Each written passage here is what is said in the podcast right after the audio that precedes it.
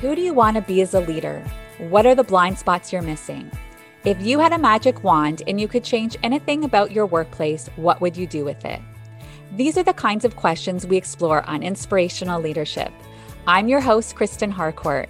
I'm a keynote speaker, emotional intelligence coach, and leadership trainer who partners with executives and emerging leaders who want to achieve extraordinary results for themselves and their organizations. You're in the right place if you're ready to cultivate the self-awareness to be the leader you were born to be. Let's go on this journey together.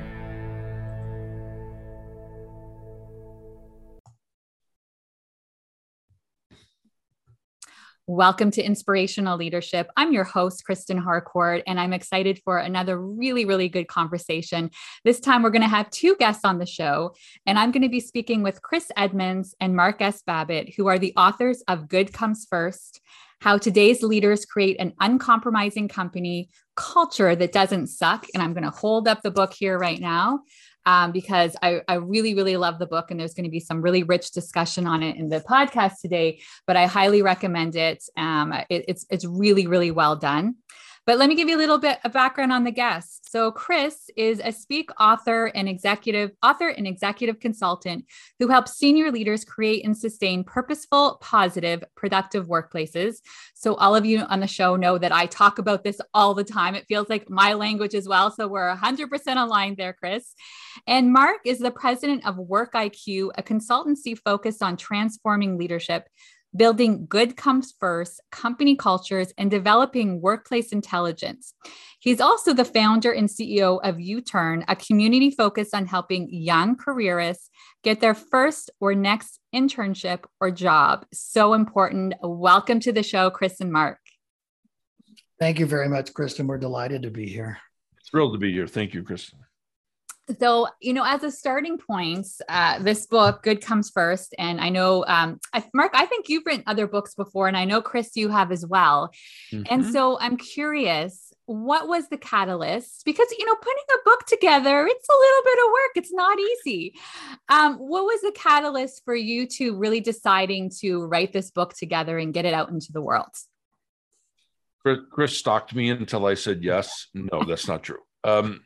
We actually sat down, Chris and I had known each other for a long time on social media, but had never met before. And we found ourselves in Chicago at the same time and spent some time at a culture conference and dinner afterwards. And the conversation started way back then. But we had just released our own books, our own individual books then. And it was, it seemed like writing a new book was a long time away, and it turned out it was. And then we actually started writing, 3 years ago, Chris? Yeah. And we're almost done, and the pandemic hits, and it changes everything about the workplace, and people start to become more reflective of their current positions and wondering if this culture is really right for them. And so we kind of had to go back to the drawing board and include some more contemporary thoughts and encourage leaders to do even more than what we were doing now, because it was clear it was never more important. We to our credit, Chris, we kind of anticipated this whole great resignation thing. We told people, if you don't fix this, people are going to walk. And so it was interesting. And you know this, Kristen, by the time you submit a manuscript to the publisher, and from that point till the time it actually publishes, then it took 9 months to a year, and that whole 9 months to a year, Chris and I are both going, "Come on, release it!" they're talking about this stuff right now. So it was a fun ride, and it was a joy to work with Chris on this. Well, and if I can say, both Mark and I, with our previous books, I wrote mine as a solo author, and it's fascinating, sitting in an office like this one and deciding, I know what I'm going to write a book about. This is brilliant, and then the next day going, oh, this is even more brilliant. Well, in a vacuum, you can be convinced that you're brilliant and you're missing the mark. And so what is very cool about our work together, Mark has a wonderful editor's mind and a wonderful, very creative mind around inspiring leaders. And we were able to really merge together very well, because sometimes the co-author thing can be more of a battle, right? Literally, than it is really a joint venture. And this was really fun. And I think the other piece that was critical is we went with Matt Holt Books, part of Ben Bella Books. I'd known Matt as the publisher of Wiley way back when in 2014 with my book, The Culture Engine. And Matt was so gracious and so excited and was literally building his imprint. He says we were one of the first contracts they signed. So it was wonderful to have a publisher that really got it, that really understood the impact of, if leaders don't change the way these work cultures operate, they're going to be very depressed. Yeah. Well, and I was so glad when I read the book, because I didn't know in terms of timing if maybe it had been written before the pandemic, and there's so much rich information and data to share, and perhaps even a different lens to look at some of these things that people couldn't sometimes until you've experienced things. You know, I think of all the workplaces that said, no, we can't possibly work from home. No. Now it's like, well, we've dispelled this myth for many organizations. So I was so glad that the timing worked out, that you were able to speak through this. And, you know, as a starting point as well, when it comes to the title, Good Comes First, like you explained really well in the book what that means, because I think also, I'm curious, actually, both of your interpretations of this. And I really loved when you talk through the foundation of this. It feels like sometimes people are weighted a little bit too far on one side, right? All of the heart, the compassion, but not as much on the business results and accountability, or sometimes a little bit more on the other side, right? All business results. We've seen that. We've seen that for many years. And so I like the way that you marry it. So talk to us a little bit more. Maybe Mark, you want to start with, what does Good Comes First really mean as a philosophy? Well, first, let me say that we didn't even know what we had in the title or in the theme. We actually had a third party go to us and read our book proposal and say, first of all, your title sucks, and your title's actually in the first paragraph of your book proposal, and you just didn't know it. And that turned out to be Good Comes First, because from the time sitting in that Chicago restaurant, Chris and I knew that in these divisive times, and back then it was just the polarization of society had just started way back then, but we could see it with the political leadership changing and the different sets of morals and values that were on display now. We could see this very divisive time coming, and Chris and I both realized we really need to talk about the good of people and the good of teams and the good of the potential good in companies, because all we care about is results, and often that turns into a win at all costs scenario within company cultures, or you could be a total jerk, but if you're the top sales performer, then you get to stay. Where somebody who was really just fully engaged in the culture and is a good mentor and a good teammate, but maybe not so good as your top performer, they might be asked to leave. And that just seemed completely backwards to us. And I will say this, and Chris, I know you'll want to talk about this more, but we also realized that we couldn't compel leaders to care any more about workplace respect, enabling just this pleasant, positive, productive culture. We couldn't go that route without also talking about results, because then you get this kumbaya culture that feels good, and you have your nap pods and your ping pong tables and your foosball, tables, but no, nothing gets done. And so we're both practical enough where we knew we had to talk about both, and that's why equally value results and respect became our foundational principle. Yeah, and if I can add to that, Kristen, one of the things that was so delightful about our book strategist, who said, "This is your title. Just stay right here. Compelling, clean, crisp. You have to now justify it and explain it." But we were actually thinking quite a bit about the future of work and looking at different generations in the workplace, and that really hung true, because as you think about autocratic, command and control, old school leadership thinking, Gen Ys and have unfortunately, right, been kind of in the midst of that. The Gen Xers have had to model it, because they were placed into roles by people who expected only that type of leadership philosophy. But the Y's and Z's are not going to put up with that. And so the idea of leaders, I don't care if you really like this change, but this is a significant tidal wave of different generational thinking. And these folks are going to be, Gen Y's and Z's are going to be 66% of the population, of the workplace population, mm-hmm. in 2030. That's not that far off. Yeah. Yeah. And I think that, you know, I was an advocate for a while. I'm a Gen X, but I was an advocate for a while for the millennials because I was so tired of everyone saying they're so entitled. And like, really, because I can give you millennial after millennial who went in and did great things and challenged the status quo and said, we need to talk about purpose and wanted work-life integration. So I'm going to challenge that perspective for you every day.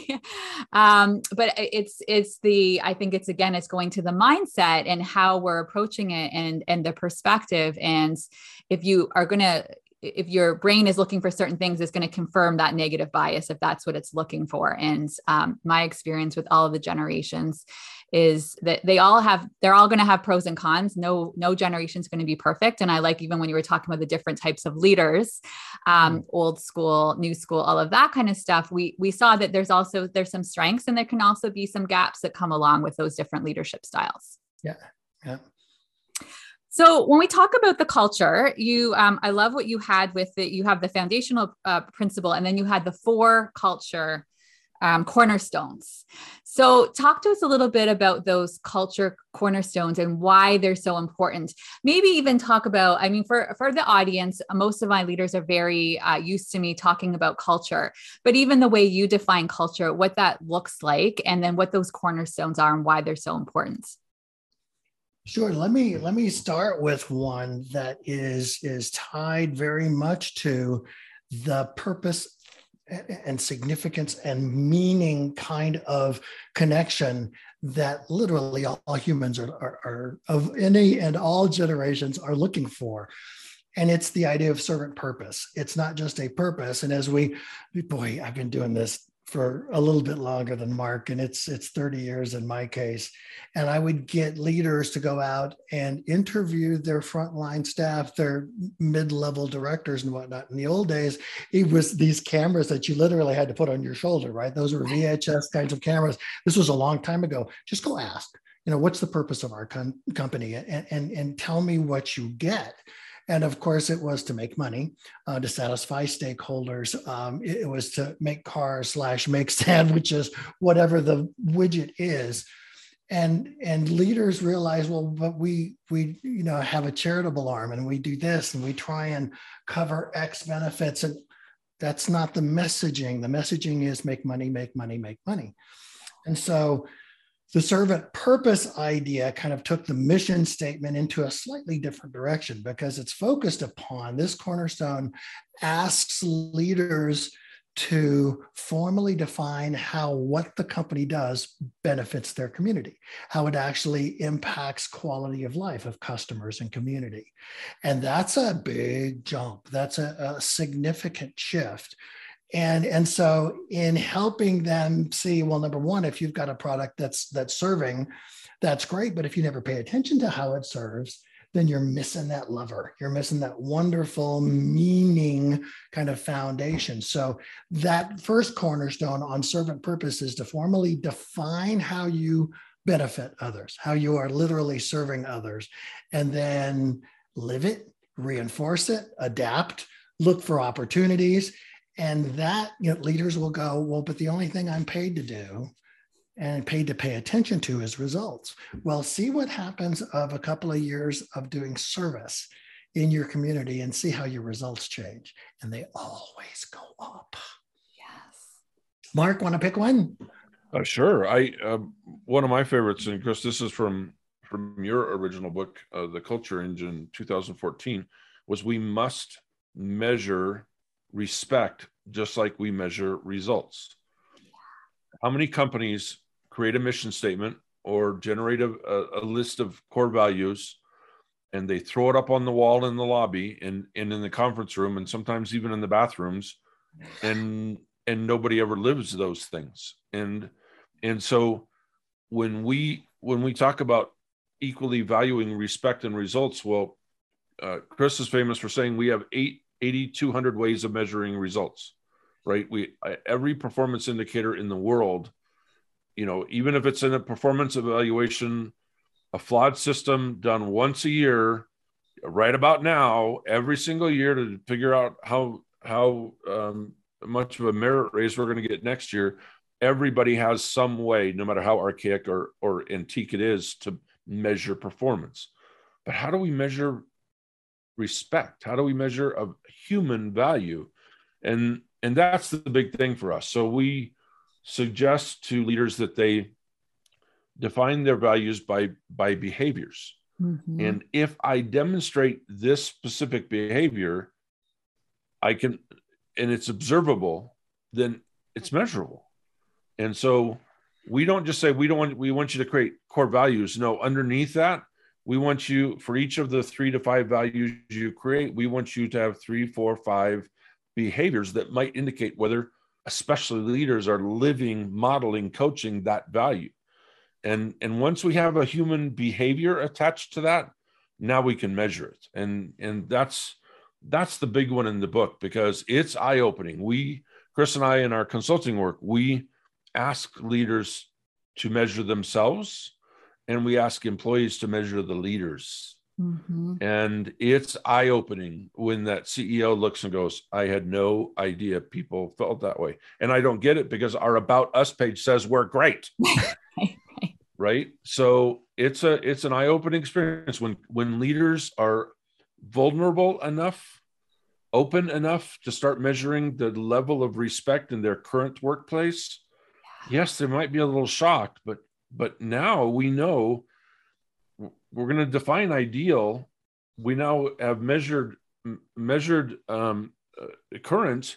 Well, now what are we going to do to get to ideal? And it's just an eye-opening moment in time for most leaders. Yeah. And I don't want to miss this one, because it's one I talk about so often with the values, like they're overarching throughout the company. Some people even have it memorized. I remember one time my husband at one of the companies, he was actually being tested to be able, and I said, okay, great. You can memorize all the values. What does that mean? Tell me what that means. When I hear innovation, tell me what the behaviors are that come along with innovation. He can't answer that question. But the part that was even more demotivating and demoralizing was the fact you would hear the values, and then over and over and over again, the leaders were not using the behaviors that go with those values. So to me, it starts to become a checkbox exercise. You've done the exercise, but you're not doing it. You're not living, breathing, being those values. And now not only, it's almost, I'd rather you not do the exercise and have the values up there, because it almost makes it even worse than when you're actually, at least you haven't done the work yet. You're not there yet. Yeah. It's very interesting to be able to see employees who know exactly how leaders are behaving. They can see it day in and day out. They can hear the tone. They can see the decision making. And if it's inconsistent with the values and the behaviors, there's no consequence. Yeah. Yes. Well, and there's also trust there's also no trust, Chris, if you don't mind me adding on to that. And which segues us pretty nicely actually into the third and fourth cornerstones. Lean in on trust, validation, and growth. Well, if you're not living your values, I don't trust you. And if I don't trust you, I'm not going to give everything to you as an employee or a vendor or a contractor. I'm not. If I don't trust you, I may be working for a paycheck because I need to pay the mortgage or the rent or whatever.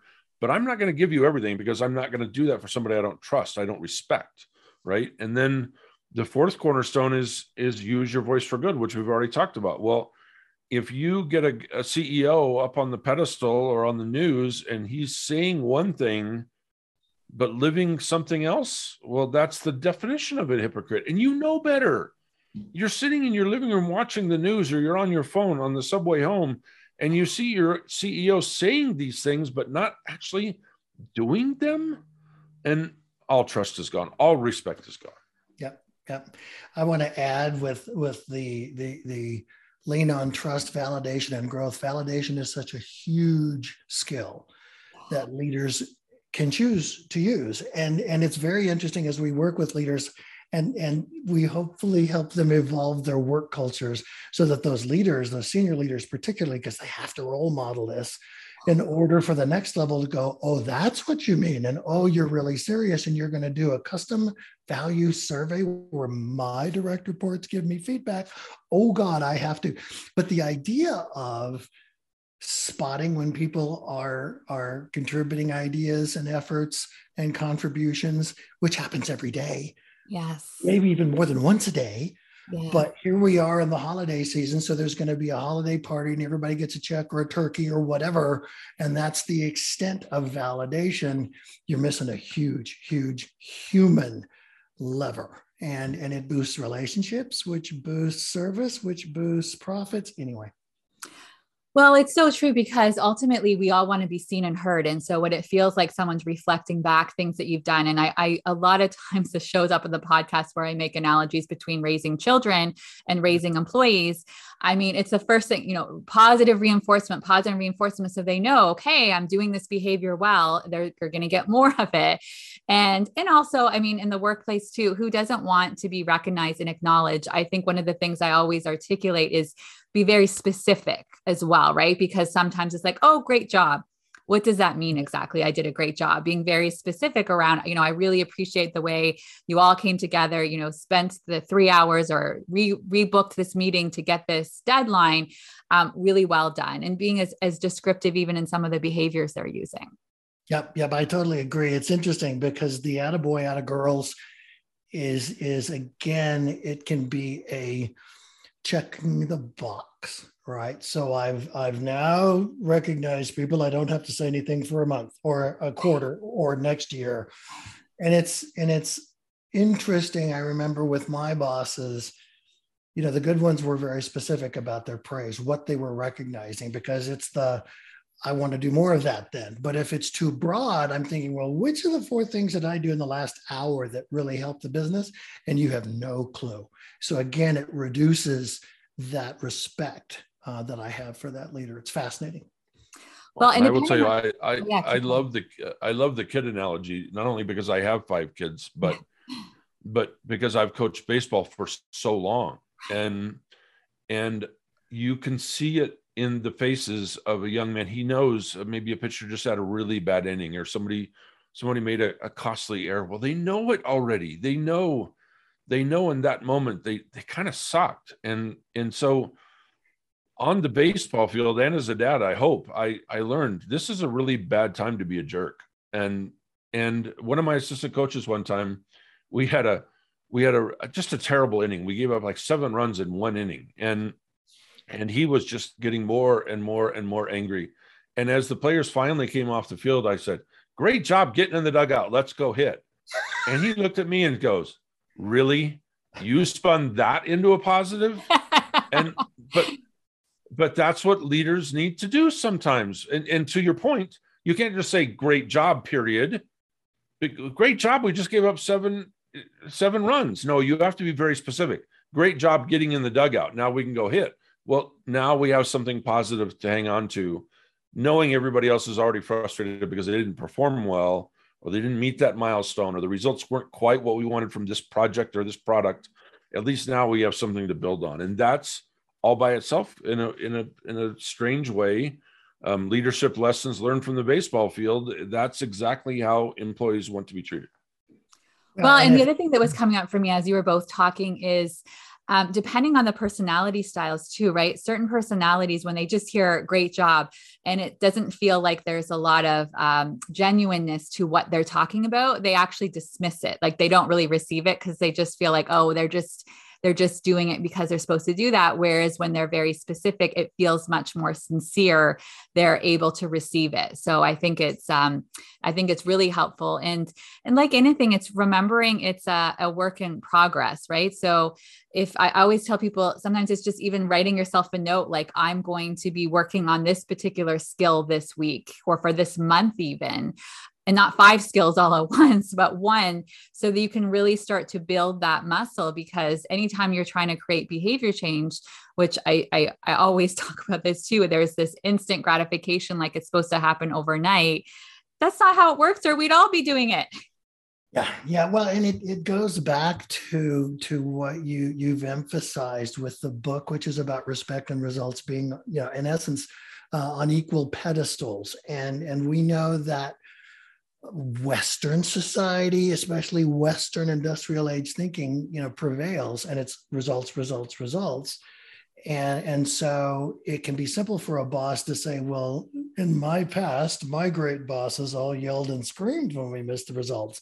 So I'm going to yell and scream louder. And it's like, again, we've got new generations coming in. But if you say that respect and results are equally important, then you have to talk about it, model it, coach it, praise it, both at the same time, which means for many, many leaders, it is that mindset shift, as you said. Yeah. So one of the things I thought you did really, really well in the book is gave a lot of examples of some companies who are doing it really well and some companies who are not doing so well and struggling, but it wasn't just naming the companies. It got into a lot of detail around, the why and what was going on and where were those shortcomings and what could they have done differently. And I think that's so important, because I think sometimes when we're having these dialogues and trying to help the decision makers and people who have the resources to be able to invest in this way, they need to have some more really business cases and tactical information and getting again to the results to show why, what's in it for them ultimately, right? What's in it for them and how's the organization going to shift in positive ways? And I also believe what I've also noticed with a lot of these C-suite in these organizations that seem to also really get this, they've done the work. They've worked with coaches. And so they've gone through their own personal developments journey. And so it's easier for them also to hear some of this and look in the mirror and recognize ways that they might be contributing to this. But I thought it might be helpful for you to share. So I'm just going to give a shout out for the couple that you mentioned that it was great to hear about: Radio Flyer, Stryker, In-N-Out Burger, which was cool because we sometimes don't think of that in terms of food services.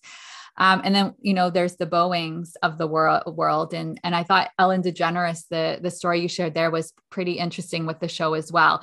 So I'm going to let you choose one company that's doing it really well that jumps out at you that you'd like to share, what we could all learn from them for this organization and other leaders that are listening right now.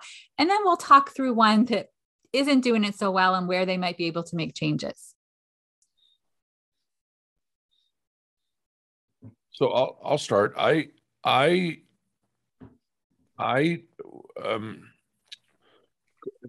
found and researched the Cathay Pacific example, the airline that was stuck between the proverbial rock and a hard place. And I caught myself in that example of clearly not a good company, saying, but if I was the CEO as an old white guy, I would have maybe done the same thing. Being in that rock and a hard place. My primary interest in that moment, based on my current compensation plan and my current charter, is to protect the company at all costs. People be damned. And then it occurred to me, well, that's actually why we're writing this book, because we don't want leaders to think that their only responsibility is to the shareholders. And you have stakeholders that are far more important than shareholders. And if you, as Chris has already said, if you treat employees, customers, vendors, contractors, competitors even with respect, then that becomes part of your being. Like, and if Cathay Pacific would have had a leadership cycle, a leadership team that would have said, no, wait, we changed our culture 2 years ago. And now we value respect just as much as we do results. And we take just as good a care as stakeholders as we do shareholders. And we would never make that decision now. And that's when it really stuck for me, was those leaders were doing exactly what they felt they had to do based on their charter in that moment. And that's what we're trying to change. If that's your charter, and if you're one of these legacy leaders, been around a long time, and like me, you said, I probably would have done the same thing. That's exactly what we're trying to change here. We're trying to get people to not make those same mistakes again. Well, and the Radio Flyer example was, it was such a delight to speak with the CEO, and the grandson of the founder, Robert Passen.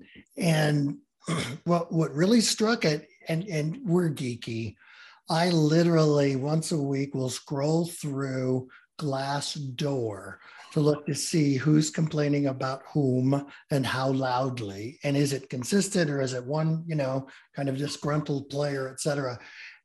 And the Radio Flyer reactions of employees were phenomenal, because it was the, we can't meet together anymore. This is Chicago based.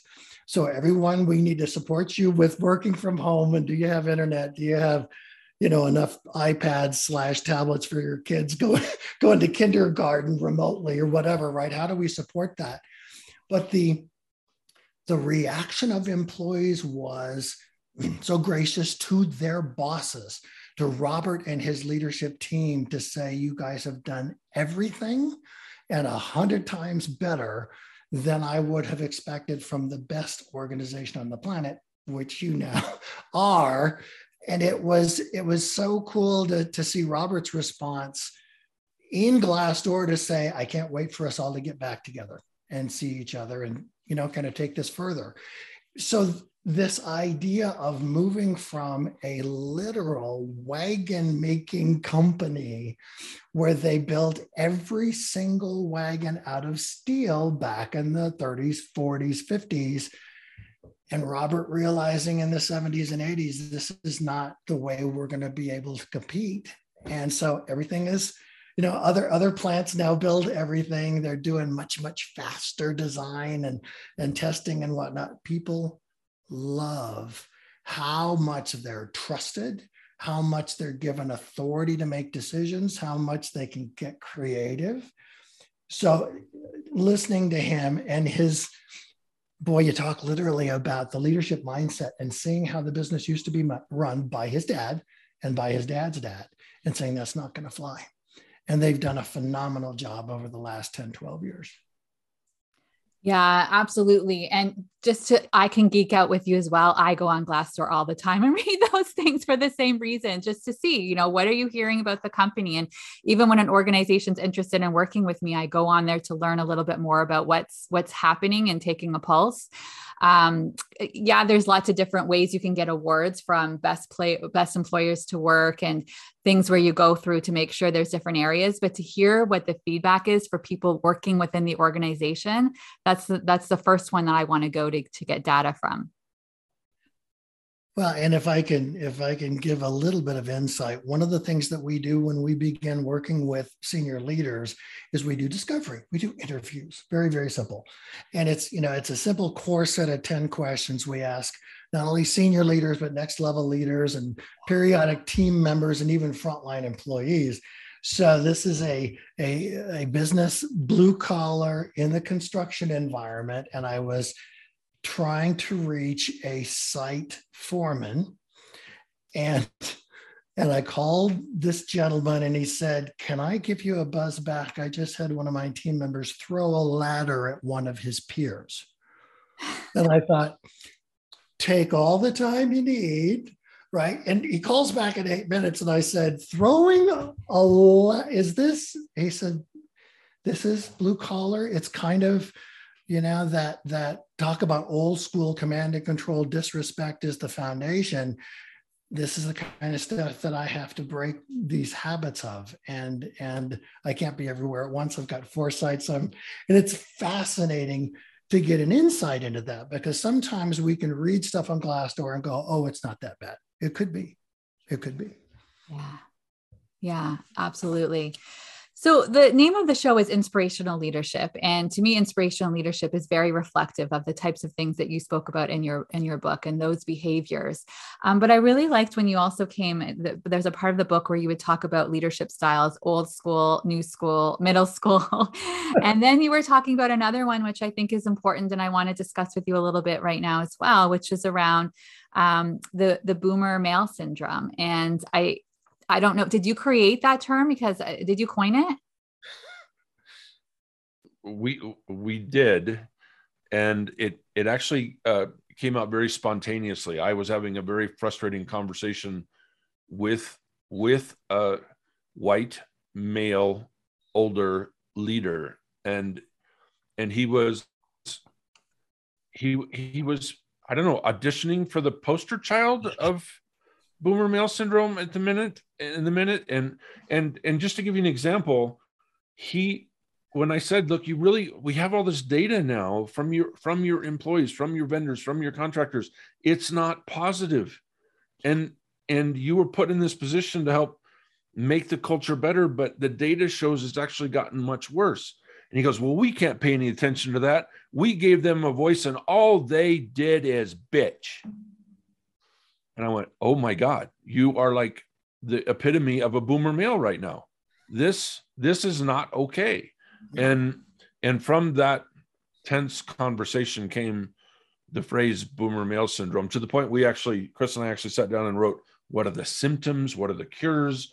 I mean, and we put some of that in the book to let people know that one, you don't have to be male and you don't have to be old to be suffering from boomer male syndrome or BMS. And we got a very good story firsthand from one of our interviewees of the book. She said she is a 40s, Chris, Black female. She would appreciate the 40s reference. Okay, and she said, "Look, I get this. I get that. I know you don't want to label people. I know you don't want to, target a certain sector of the leadership core, and we especially don't want to do that because." We wrote this book for leaders and we wouldn't want to alienate 76% of our audience. But she said, I'm suffering from BMS. And I'll tell you why, because all the old white guys in the boardroom, they turned me into an old white guy. I had to be an old white guy to be heard, to be respected, to get assignments. I had to change. And so she is probably the best example, self-described as a Black female leader suffering from BMS, because that's what she had to do to fit in, to be relevant, to become relevant. And so it's a tough thing. Now, again, it's usually the older white guys. They've been around forever. They only know how to lead one way. They focus exclusively on results, which is why things like, I'm going to lay off people and then collect my $41 million end of year bonus thing happens, right? Those are the people we're talking about. But even there, and Chris and I have seen this firsthand over the last couple of years, especially with COVID, because those leaders, they went home too. They could take care of their elderly parents. They could welcome their kid back from college. They could visit with their grandchildren. They could take care of their four-legged children. And they got this sense of normalcy. Like, I don't have to be going 80, 90, 120 hours a week and expect the same from my people. I want to live my life now. I'm getting older and I like to be in there for my grandkids. So there's this pandemic caused epiphany happening where even those who really suffered most from BMS are now reflecting and acting and are inspired to do something different, and not just for them, but their entire companies. Now, unfortunately, this isn't true on Wall Street yet. It isn't true in the hospitality industry yet. There are certain sectors where they're not going to change, and BMS is going to remain very real. But Chris and I are seeing example after example after example of the most encased boomer male leaders saying, enough's enough, I'm going to change now. And it's hard to change. It is looking at decades of reinforcement, right? And it's not just messaging, it's pay, it's incentives, it's recognition. And so the concept that anybody can be a boomer male syndrome sufferer, and all you've got to do is start to look at what's the impact. Are we actually, does good comes first? Are we literally helping employees experience every day respect and validation for their ideas, efforts, and contributions? And the answer is, or, oh my God, no, then that's where you have to change. And again, culture change takes some time. There's some tricks to doing it well. And we literally give away our secrets because we want leaders to take this on, and you can start small and you can really make impact. But the trick is, if you start down this path and you're going to literally make respect as important as results, you better start looking at awards that are given out, the kinds of validating messaging for demeaning behaviors. There's got to be consequences for that. So you have to measure, and then you have to coach, and then you have to hope people evolve. And if they don't evolve, then you come to a line in the sand. And if you're tolerating people behaving badly, you're not going to get the good comes first culture. It's the brilliant a-holes. You can't let the brilliant a-holes continue to behave like that and think that you're going to create that culture. It's not possible. They have to be accountability. And I like how you said that there's a line and you have to draw the line and say, this will no longer be tolerated. Yeah. Because if you don't make that change, then everything on the walls and all of this quote communication about the positive, productive, respectful culture is crap. Totally. So Chris and Mark, I'm going to give each of you a magic wand, and you get to take this magic wand. And with that, maybe you say one thing, a couple of things. If I gave you that magic wand and there was something that you want to do to make change and you had the ability to do it in any capacity, what shows up for you? It can be in workplaces. It could be in the world. It could be in your communities, whatever's showing up for each of you in this moment. Well, besides hoping the Giants sign a frontline pitcher for the next season. Of course. I have worked very hard. So has Chris in helping leaders understand, and we'll start with managers, the different tiers of leadership. And we talk in the book, the difference between a manager and a leader, and then a leader to a mentor. And our biggest light bulb moment so far is when leaders sit there and go, I'm definitely focused on compliance and conformity, and I'm definitely focused on results and shareholder value. And I have to stop. I have to start being a mentor. I have to, and I'm not just talking about succession plan stuff. I'm talking about, one of our cornerstones, leaning on personal and professional growth. We have to help those around us excel. And if we're not doing that, for any reason, by definition, we're not being a mentor. And so if I had a magic wand, it would be to take every manager and make them feel like they are a leader now. I'm not so focused on compliance and conformity. I'm going to focus on the mission. I'm going to inspire action. I'm going to get the most out of my people. That's a leader. And then a mentor is that plus somebody who genuinely believes in the potential and is willing to invest time in the possibilities of that individual, their growth, their success. And my magic wand would be all about mentorship. So good. Let me jump in with mine. I think one of the interesting life experiences I had early on, my dad, who was a mortgage banker back then, and as I was watching Rocky and Bullwinkle, I'm old, right? Snidely Whiplash was the mortgage holder, right? In this old 50s cartoon. I'm really old. So I thought, my dad isn't exactly a Snidely Whiplash, but my mother apparently coached my father. So when I hit kindergarten, we joined a YMCA program that was very common throughout Southern California called Indian Guides. And there was Indian princesses, Indian maidens, et cetera, but it was fathers and sons. And so we joined another dozen, and these businessmen would get dressed up with their, vests and kind of engage in some rituals that were literally about building their relationship with their kids. Well, I went through through high school with the same kids, because we all went into the next, elementary school was a different kind of program, more sports oriented, yada, yada, yada.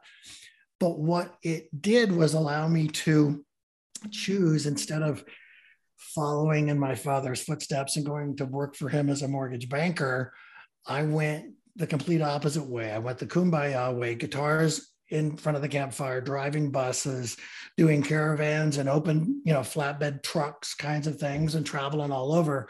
And so that nonprofit executive thing, I was in the YMCA for 15 years, but it's the community orientation.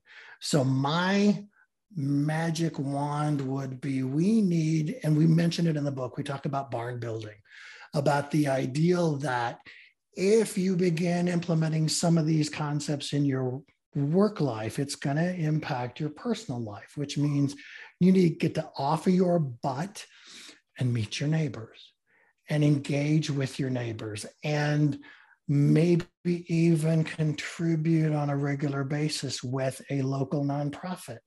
And it doesn't mean you have to be out building houses, although Habitat for Humanity would love your help. But if we don't do that kind of face-to-face, literal hours of volunteering to serve others, then I think we're going to continue to be in a pretty divisive society in the years to come. So that's my want. Both so good. I think it reminds me, as you're saying that too, that people can get so me focused that they forget the we focus, and it shifts your perspective when you're around other people and volunteering in your community in that way. Everything looks different. Yeah. Yeah, it really does. And it's right out there. It's not complex. There's hundreds and hundreds of nonprofits that could use our help today. Absolutely. Absolutely. So Chris and Mark, where can people learn more about you and the work that you're doing in the world? We are active on social, but I think we would be doing you all a disservice. If you want to learn more about us and about the book, go to goodcomesfirst.com. And Mark, anything you want to add to that? Anywhere else where you might be playing out there with your company that you would like people to check out as well?